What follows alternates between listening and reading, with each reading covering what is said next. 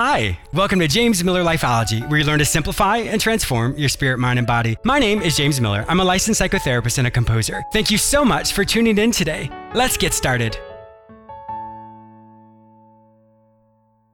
Thank you so much for taking time out of your busy schedule to listen to this show. When you're done listening, I hope you take a minute and write a quick review on whichever radio or podcast platform you've heard this show. Your insights will help others to be inspired and encouraged. I have a fantastic show for you today. I'm going to remind you that you are an influencer. I'll also be interviewing cultural designer and change management expert Claudette Rowley. Claudette specializes in creating and enhancing proactive and innovative workplace cultures that deliver outstanding results. She reviews her book, Cultural Brilliance The DNA of Organizational Excellence. This book will help your company increase positivity, invention, and the productivity of your workforce. For more information about Claudette, please visit culturalbrilliance.com. You may also purchase her book on Amazon or in the previous guest sections in both stores at jamesmillerlifeology.com or lifeology.tv. I have some exciting news. Did you know that I'm on the radio 3 times a week? You may hear me on this same station on Tuesdays at 1:30 p.m., Fridays at 9:30 a.m., and Saturday at 12:30 p.m. You may also hear me anytime on iHeartRadio as well as on all the other major podcasting platforms, including iTunes, Spotify, Google Play, Stitcher, and many others. Simply search for the show name James Miller Lifeology or simply go to jamesmillerlifeology.com. Are you struggling to find your purpose? Has mediocrity set in and you can't imagine doing the same thing for the rest of your life? Are your relationships struggling or you aren't sure how to make long lasting changes? Then contact me, James Miller. I will help you recognize the areas in your life that are going really well, and then we will look at the areas in which you're struggling.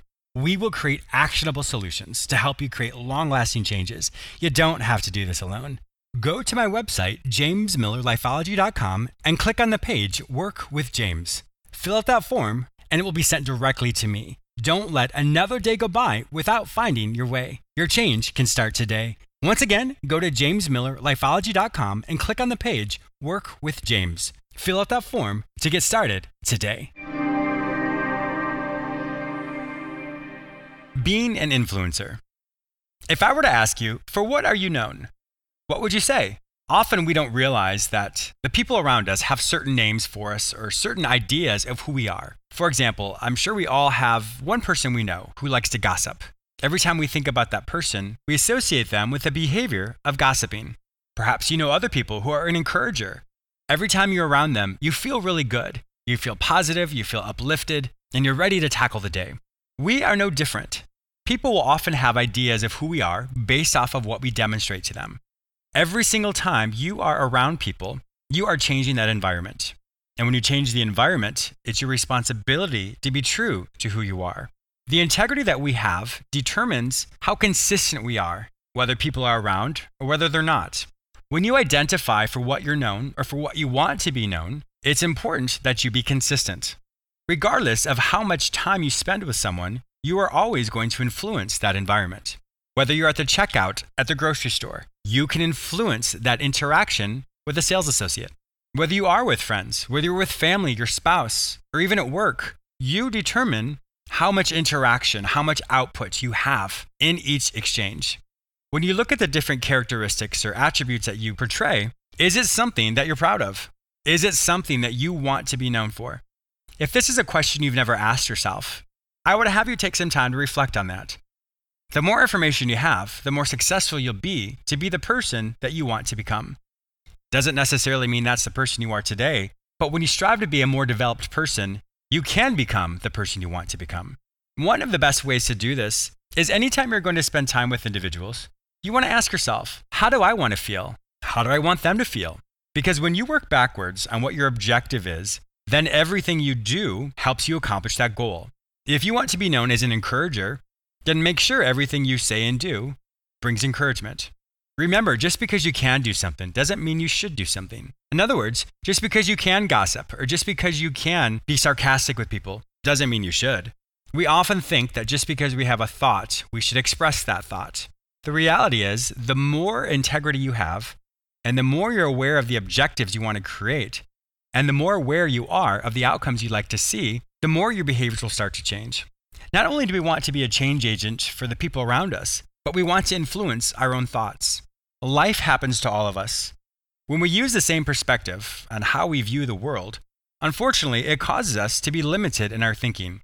If you find that your self talk often leaves you feeling defeated, or often has you feel as if you're not going to accomplish anything in your life, then just like you like to influence your friends, you need to influence yourself. Just because you've had those thoughts in the past does not mean that those thoughts are true or even relevant to you today. So I would have you also be aware of what your thought life is like. If you find that after you think a certain thing, you don't like how you feel or you feel discouraged, then that's when your healthier self talk needs to kick in and remind you that you have a purpose. You have something to offer this world. And the more you're able to self encourage, the more that's going to translate to the people around you. You are more of a change agent than you realize. So I find this to be a very exciting lesson because when you realize that you influence more people than you realize, not only does it put the responsibility on you, but it also allows you to help shape the environment around you. I have a fantastic interview today with Claudette Rowley. Claudette specializes in developing cultures in the workplace. Stay tuned for this interview. You'll definitely hear how your family culture is very similar to your work culture. I wanted to take just a quick moment to thank you all who continually support and listen to James Miller Lifeology. I have been so blessed and honored by your continual support. However, I want to make sure that you don't miss out on anything exciting that's happening over here. So go to jamesmillerlifeology.com or lifeology.tv and sign up for the free weekly recap. Each week, I will send you an email which has all the latest radio episodes, YouTube episodes, magazine articles, and self help products specifically for you. Once again, go to jamesmillerlifeology.com or lifeology.tv and sign up for the free weekly recap. Claudette Rowley is a CEO of Cultural Brilliance, a cultural design and change management consultancy. Over the past 20 years, Claudette has consulted for large companies, small businesses, academic institutions, and startups, helping them to create proactive and innovative workplace cultures that deliver outstanding results. Today, she reviews her phenomenal book, Cultural Brilliance The DNA of Organizational Excellence. Welcome to my show, Claudette. Thanks, James. I am so happy to be here. I've been looking forward to this. I am as well. I'm so glad our schedules finally connected. So, this is going to be a great show. Yeah, awesome. How did you become this expert in cultures or cultural phenomena? Yeah, thanks for asking. You know, it, it actually goes back. Uh, it's unbelievably 25 years ago. Um, when I oh wow yeah, I had two jobs in my 20s, uh, mid 20s, and make a long story short, um, I had a job with where I worked in a really great culture. Mm-hmm. You know, I had I had a great manager who asked me to, who really trusted me and asked me to do some really innovative projects. And I learned a lot as a person and learned to trust myself professionally. It was a great experience. And then I moved to a different state and I got a new job. And this job, although i still did really interesting work there and good work there, the culture was toxic. It was Hmm. really toxic. And I didn't know anything about culture. No one was talking about culture. I just knew that I was in these really different environments. And what I noticed was that my confidence started to drop in the toxic culture. Yeah. I just, you know, because I was dealing with this, just this backstabbing and all these office politics and people being blamed. And I had never been in an environment quite like that. So I was figuring out how to deal with it. Yeah. Um, and I got really interested in leadership, interestingly. I started reading books on leadership, even though I had no idea what I was going to do with it. And, um, That's funny. just for call to it. And then a couple of years later, I went through a career transition myself and became a coach and started, uh, you know, leadership and, and business and career coaching practice. Which so that's really what set me on this path. Yeah. Wow. Okay. So we can blame that toxic culture for launching you into your purpose, can't we? I'm just kidding.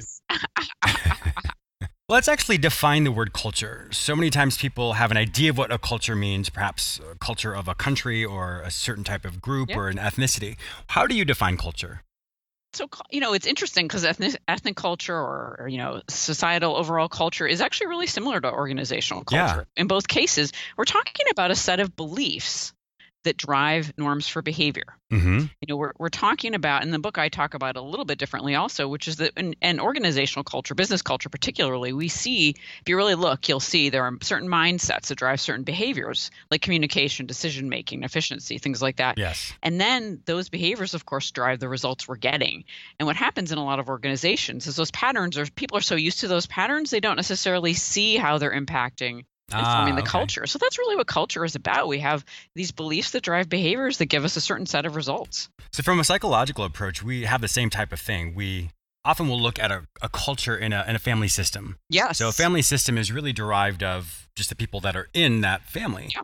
And so there's a set of norms or set of rules, whether they're spoken or unspoken, that people just follow. They just understand it.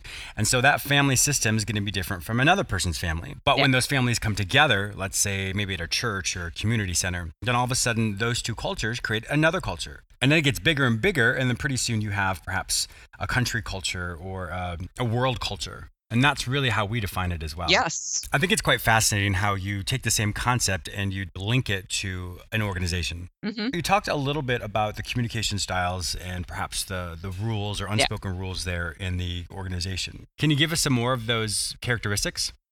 Yeah, definitely. I mean, one of the things you know we see in you know my book is talks about this idea of a brilliant culture. So one of the things that I see in culture is that it's it's a form of potential. Hmm. It's one of the things I talk about and I write Oh, about wow. I really like that. yeah, this is a form of potential, and why that's interesting is because most organizations don't use that full potential. Very true. They don't even usually know what the full potential is. They may or may not, you know, it depends, but they don't necessarily know. So you have all this potential in the form of people, in the form of better operating systems, right, in the form of innovation, all these forms of potential left on the table.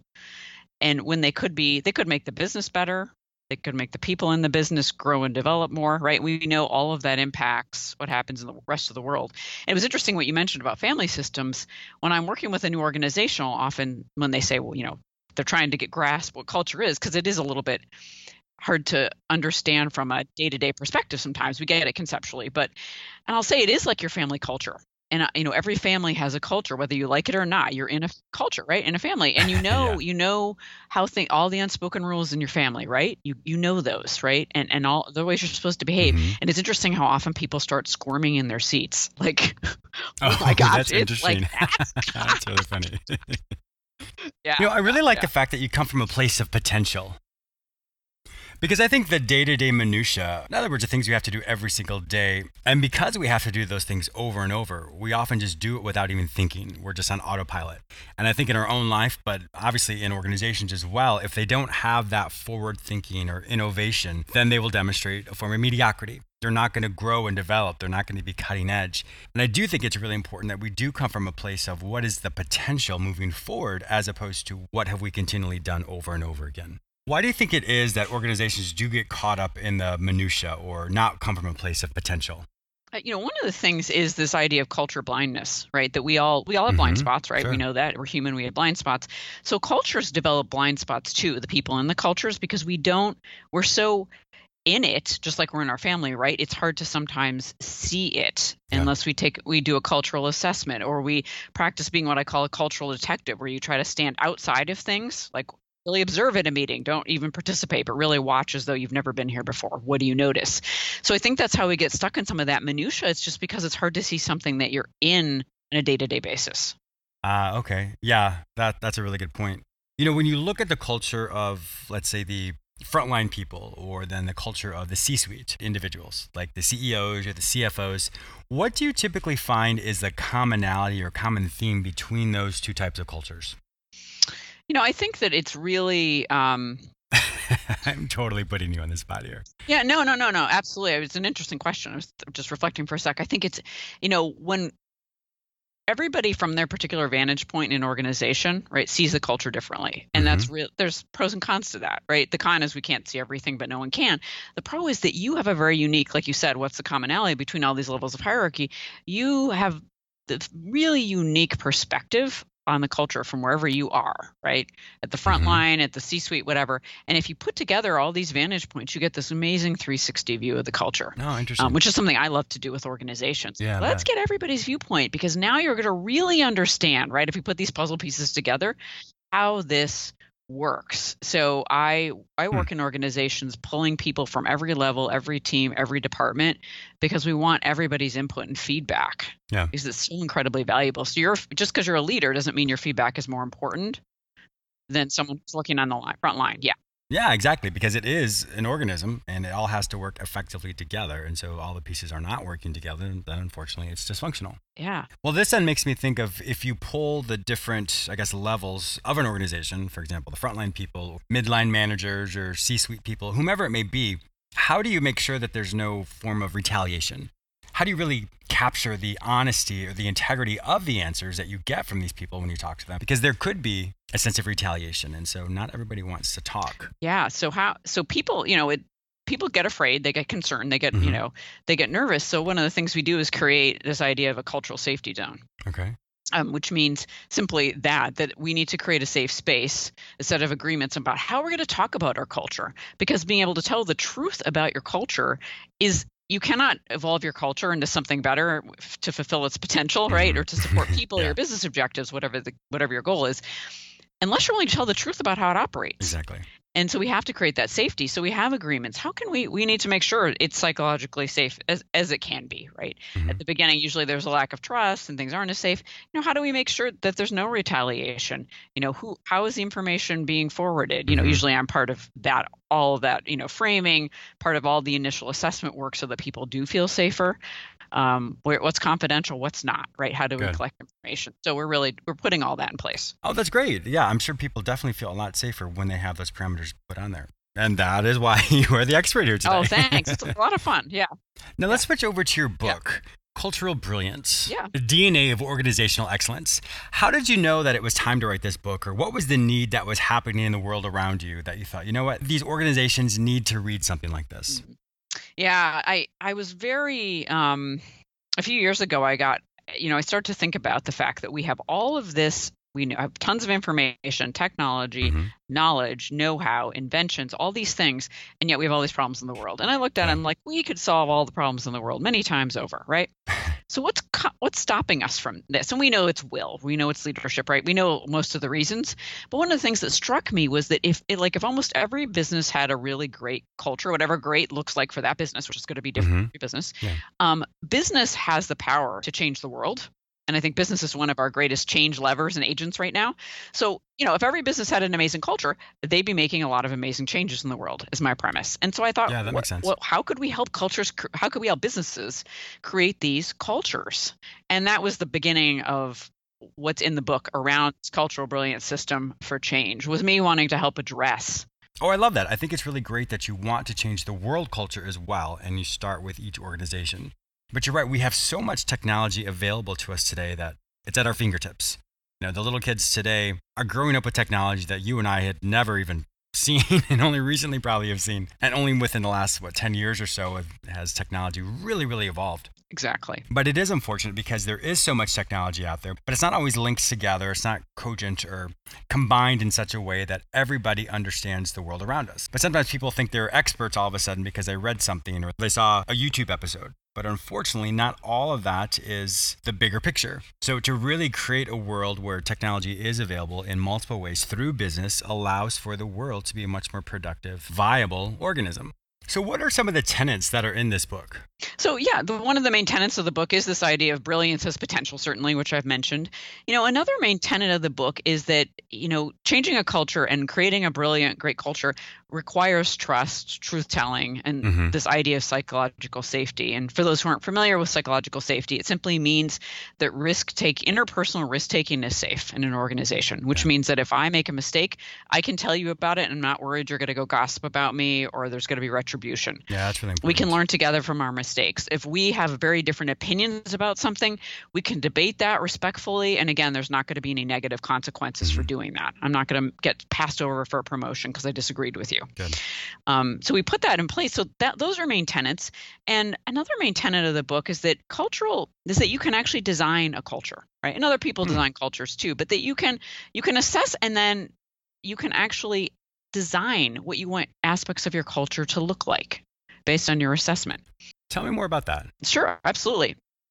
So if you're um, you're working in an organization and you know there are a lot of let's say there are a lot of communication issues, right? A common one in many many organizations, right? It's a lot of mm-hmm. communication issues, right? And you do yeah. assessment work and you find out that the root of a lot of the communication issues is you know, you might think, oh, we have communication issues, we have lack of trust. But maybe you find out in your organization there are some trust issues, but that's not the main root mm-hmm. cause. Maybe the main root cause has to do with the fact that you ha- you're working in three different geographic locations Um, and so then you, and you realize and you assess the cultures of each of those locations and you do all that work, right? Mhm. Due diligence work, figure out how everything works and and get feedback from everybody and then you you you identify the problem and then you you actually have folks get engaged in a process of designing the solution to that cult, that communication issue in the Hmm, culture. okay. They're actually designing, I don't mean even getting to the systems of how it would be implemented, Uh-huh. but literally designing what would it look like if we had an amazing culture of communication here for our organization, right? For our culture. So, if I understood you correctly, what that really means is Yeah. you work backwards, essentially. So, in other words, you say, if our organization was to be this way, this is how it would look in the future.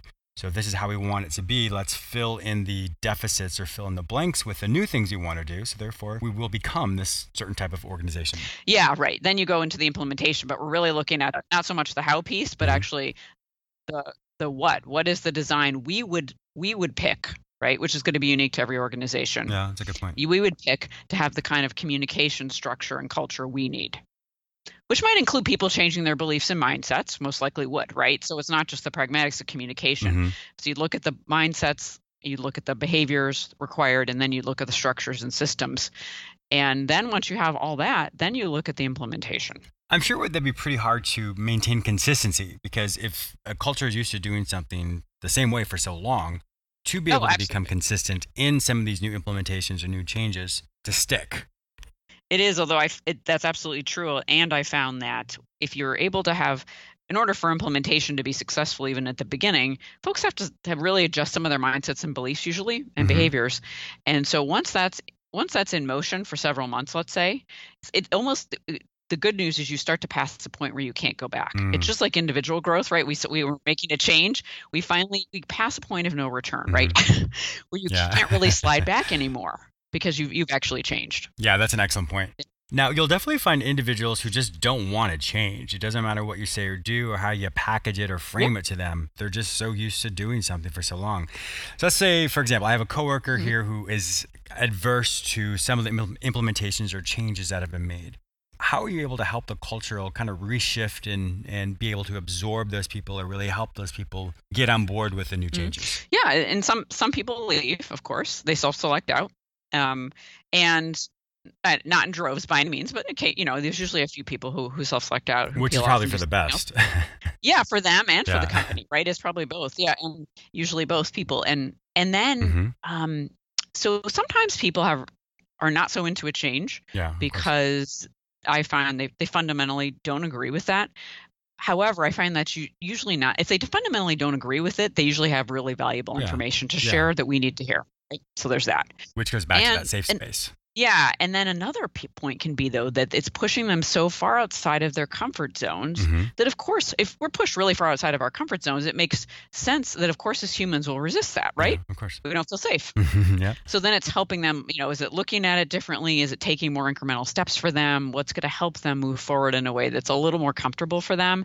So really looking I have a lot of respect for folks who who want to stay in their comfort zones Yeah. in the sense that I get it. That's part of being human. So I want to work with you and really respect where you are and see what we can do. Yeah, definitely. On a different note, do you often find that the mission or the vision of an organization usually has to change when they change their culture? Mm-hmm. Yeah, usually as part of the as part of how the culture's evolving, you know, we Mhm. need we're going to you know, we want to become more innovative as an organization, right? That's Yeah. fairly common 2019, 2018, 2019, 2020. I'm sure we'll see something similar right now. Um Right. So how so for us to, you know, of course the question's why, right? Uh-huh. Why do you want to become more innovative? That's important. You don't do it just to do it. Um and then and then there's usually something if the innovation the the urge to innovate more ha, there's a business case for it. It makes a lot of sense. It's also usually something that's I've noticed trying to emerge in the culture in the Mhm. organization, and then we start looking deeper. Does that mean that your organizational purpose, mission, vision needs to shift? Also, is there actually something new that wants to emerge here? Or sometimes I've also noticed purpose, mission, vision. Maybe they change, but they're still in the ballpark. You know, Mhm. they don't Yeah. fundamentally change. And what's happened is the organization hasn't been fulfilling them for a while. So what okay, yeah. getting back on track. Yeah, which makes sense because if you, know, you really think about it, if there's mediocrity or the company's just been stagnant for so long, then yeah, it would make sense that they're not progressing into the mission and vision of what they originally had designed in the first place. Right. Well, unfortunately, Claudette, our time is up. I can't believe it. We flew through this interview. If my listeners would like to find out more information about you and to purchase this phenomenal book, Cultural Brilliance The DNA of Organizational Excellence, where would they find this information online? So, thank you. My website is culturalbrilliance.com and you can find out yeah the book is there all the information all the ways that i you know consult speak coach and work with folks and organizations are there and uh, the book is also directly available on amazon Excellent. Well, my listeners also know that if they're not able to find this book, one more time, Cultural Brilliance, the DNA of Organizational Excellence, any other place, they can simply go to either jamesmillerlifeology.com or lifeology.tv, and in the previous guest sections in both stores there, it will link them directly to Amazon. Claudette, thank you so much for being a fantastic guest on my show today. I really did appreciate all your expertise and your time. Absolutely. Thanks so much, James. It was a pleasure. I also want to thank you, my listener, for tuning in today. Please subscribe to this radio show through whichever portal you join me today. Also, please go to my website where you may sign up for the free weekly recap, watch my YouTube episodes, read the articles I've written specifically for you, and purchase my previous guests' self help products. If you'd like to work with me, be a guest on, or advertise on this show, visit jamesmillerlifeology.com. Be sure to follow me on all social media platforms under the name James Miller Lifeology, except for Twitter, which is James M Lifeology. Once again, thank you so much for your support, and I'll talk to you soon.